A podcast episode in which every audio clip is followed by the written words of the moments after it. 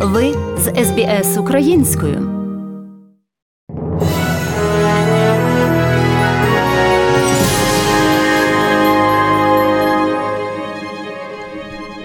Ви на хвилях з україномовною програмою Радіо СБС. Про останні новини з України. Репортаж Людмили Павленко. 11 березня, Україна, 16-й день війни, і все частіше українці говорять про те, що відбувається не війна Росії проти України, а відбувається терор та геноцид. До таких розмов українців спонукають численні жертви серед цивільного населення. Російські армійці просто вбивають мирних українців, тероризують, залякують, знищують їхнє житло.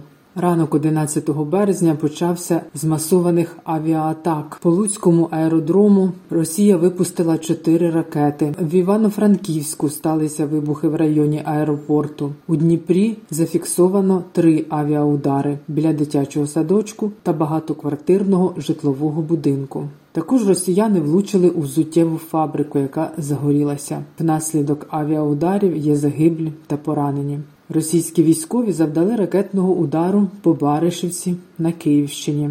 Про це повідомив голова обласної адміністрації Олексій Кулеба. За попередньою інформацією, обстріл вела система Іскандер. Повністю пошкоджено 60-квартирний будинок, 4 багатоквартирні будинки та 10 приватних будинків. Є загиблі та поранені. Навколо Миколаєва спостерігається велике скупчення військової техніки, але українські військові разом з місцевим населенням протистоять російським армійцям. Генерал, який керує обороною Миколаєва, Дмитро Марченко. У нас дуже велика підтримка від місцевого населення. Від починаючи з того, що вони кормлять наших бійців, заканчуючи тим, що вони вместе з ними ну облаштовують укріплення. Е, крім того, у нас дуже дуже позитивний є е, такі моменти моменти, що в селах в селах люди зустрічають противника і і починають його бити ще на підході до Миколаєва. У нас е, баштанка, це ну це е, звичайні люди, які з рушницями це просто вони захвачують техніку, вони захвачують полонених і зустрічають їх ще на під'їзді до, до Миколаєва. Незважаючи на війну, посівна кампанія в Україні має стартувати вчасно. До цього закликав у своєму зверненні президент Володимир Зеленський на всій нашій землі, що б там не було, ми маємо цієї весни, як і будь-якої весни, зробити повноцінну посівну кампанію. А вже ж настільки, наскільки це можливо. Все залежить від людей і ситуації. Бо це про життя. Життя важливіше, про наше життя, про наші мрії, про наше майбутнє, а отже, і про нашу перемогу. Я повторюю ще раз і ще раз коли захищаємо свободу, маємо бути кожен як повноцінна армія робити на своєму місці усе, що можеш, щоб отримати результат. Додам, що в умовах воєнного стану діють нові правила експорту сільськогосподарських культур, які встановлено для запобігання гуманітарній кризі в Україні. Зокрема, тепер заборонено експортувати овес, просо, гречку, цукор, сіль, жито, велику рогату худобу та м'ясо.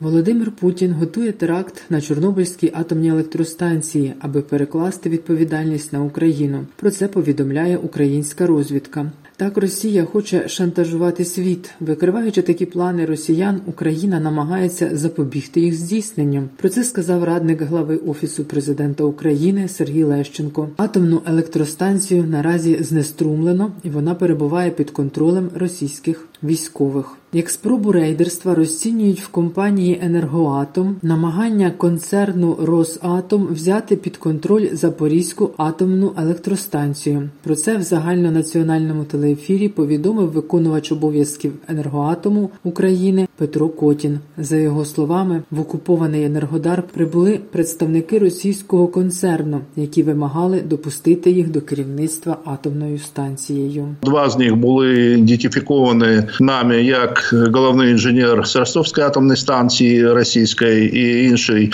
заступник головного інженера з Балаковської атомної станції, і також з ними ще вісім е, людей, які війшли в контакт з керівництвом Запорізької атомної станції з тим, щоб їх допустили до керівництва атомної станції. Не були вони допущені туди, але всі ці випадки вони свідчать про те, що концерн Росенергоатом російський він також бере участь у цій агресії. Він е, е, займається практично рейдерством зараз, намагаючись е, захватити Запорізьку атомну станцію, встановити свій контроль е, над цим.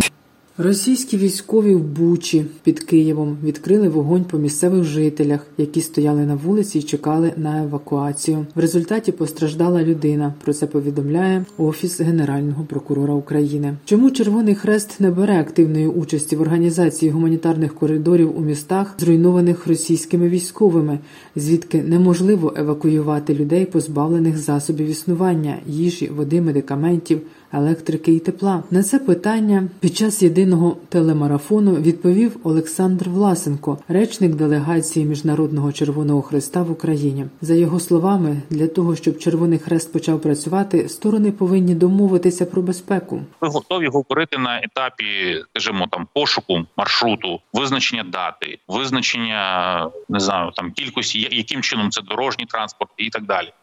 Але всі ці деталі мають проговорити між собою сторони, дійти згоди. Е, Ми можемо допомагати їм домовитися на найвищому рівні, і потім е, на нижчому рівні цю фасилітацію цього процесу провести. 1582 мирних жителі загинули в Маріуполі за 12 днів обстрілів блокади міста російськими військовими. Про це повідомили в Маріупольській міській раді. Найскладнішою нині залишається ситуація саме навколо блокадного Маріуполя. Місто вже тиждень оточене російськими військовими. Про це повідомив радник міністра внутрішніх справ України Антон Геращенко. Маріупольці живуть більше 200 тисяч людей у підвалах. Там немає чистої питної води, там немає їжі, і це геноцид українського населення. Маріуполь це було одне з більших місць, де було багато людей, хто розмовляв російською мовою, хто е, поважав Росію. Думаю, що зараз там таких людей просто не залишилось. Евакуацію через постійні обстріли, каже Антон Геращенко, провести неможливо. Аби не падати духом, маріупольці співають у підвалах, перервах між бомбардуваннями. Мой Мариуполь, старый добрый город, С тобой есть мы с детства крепкие друзья. Я уезжал, но возвращался вскоре, Ведь без друзей счастливым быть нельзя.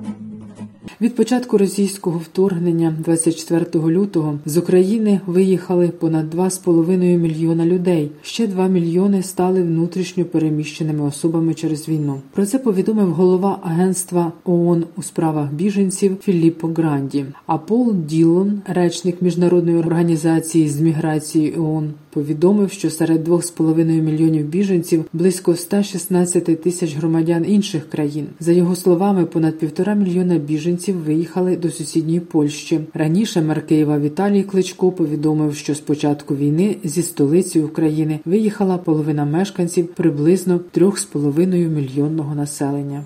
Зовнішнього незалежного оцінювання для вступників до вищих навчальних закладів в Україні в цьому році не буде. Про це повідомив міністр освіти та науки Сергій Шкарлет. За його словами, жодних іспитів в університетах також не буде для запобігання будь-яких проявів корупції. Буде створено певну систему на кшталт зовнішнього незалежного оцінювання. Міністр запевнив, що все буде прозоро і місцю корупції не буде. Хочете почути більше подібних історій? Слухайте в Apple Podcast, Google Podcast, Spotify або будь-якому іншому місці.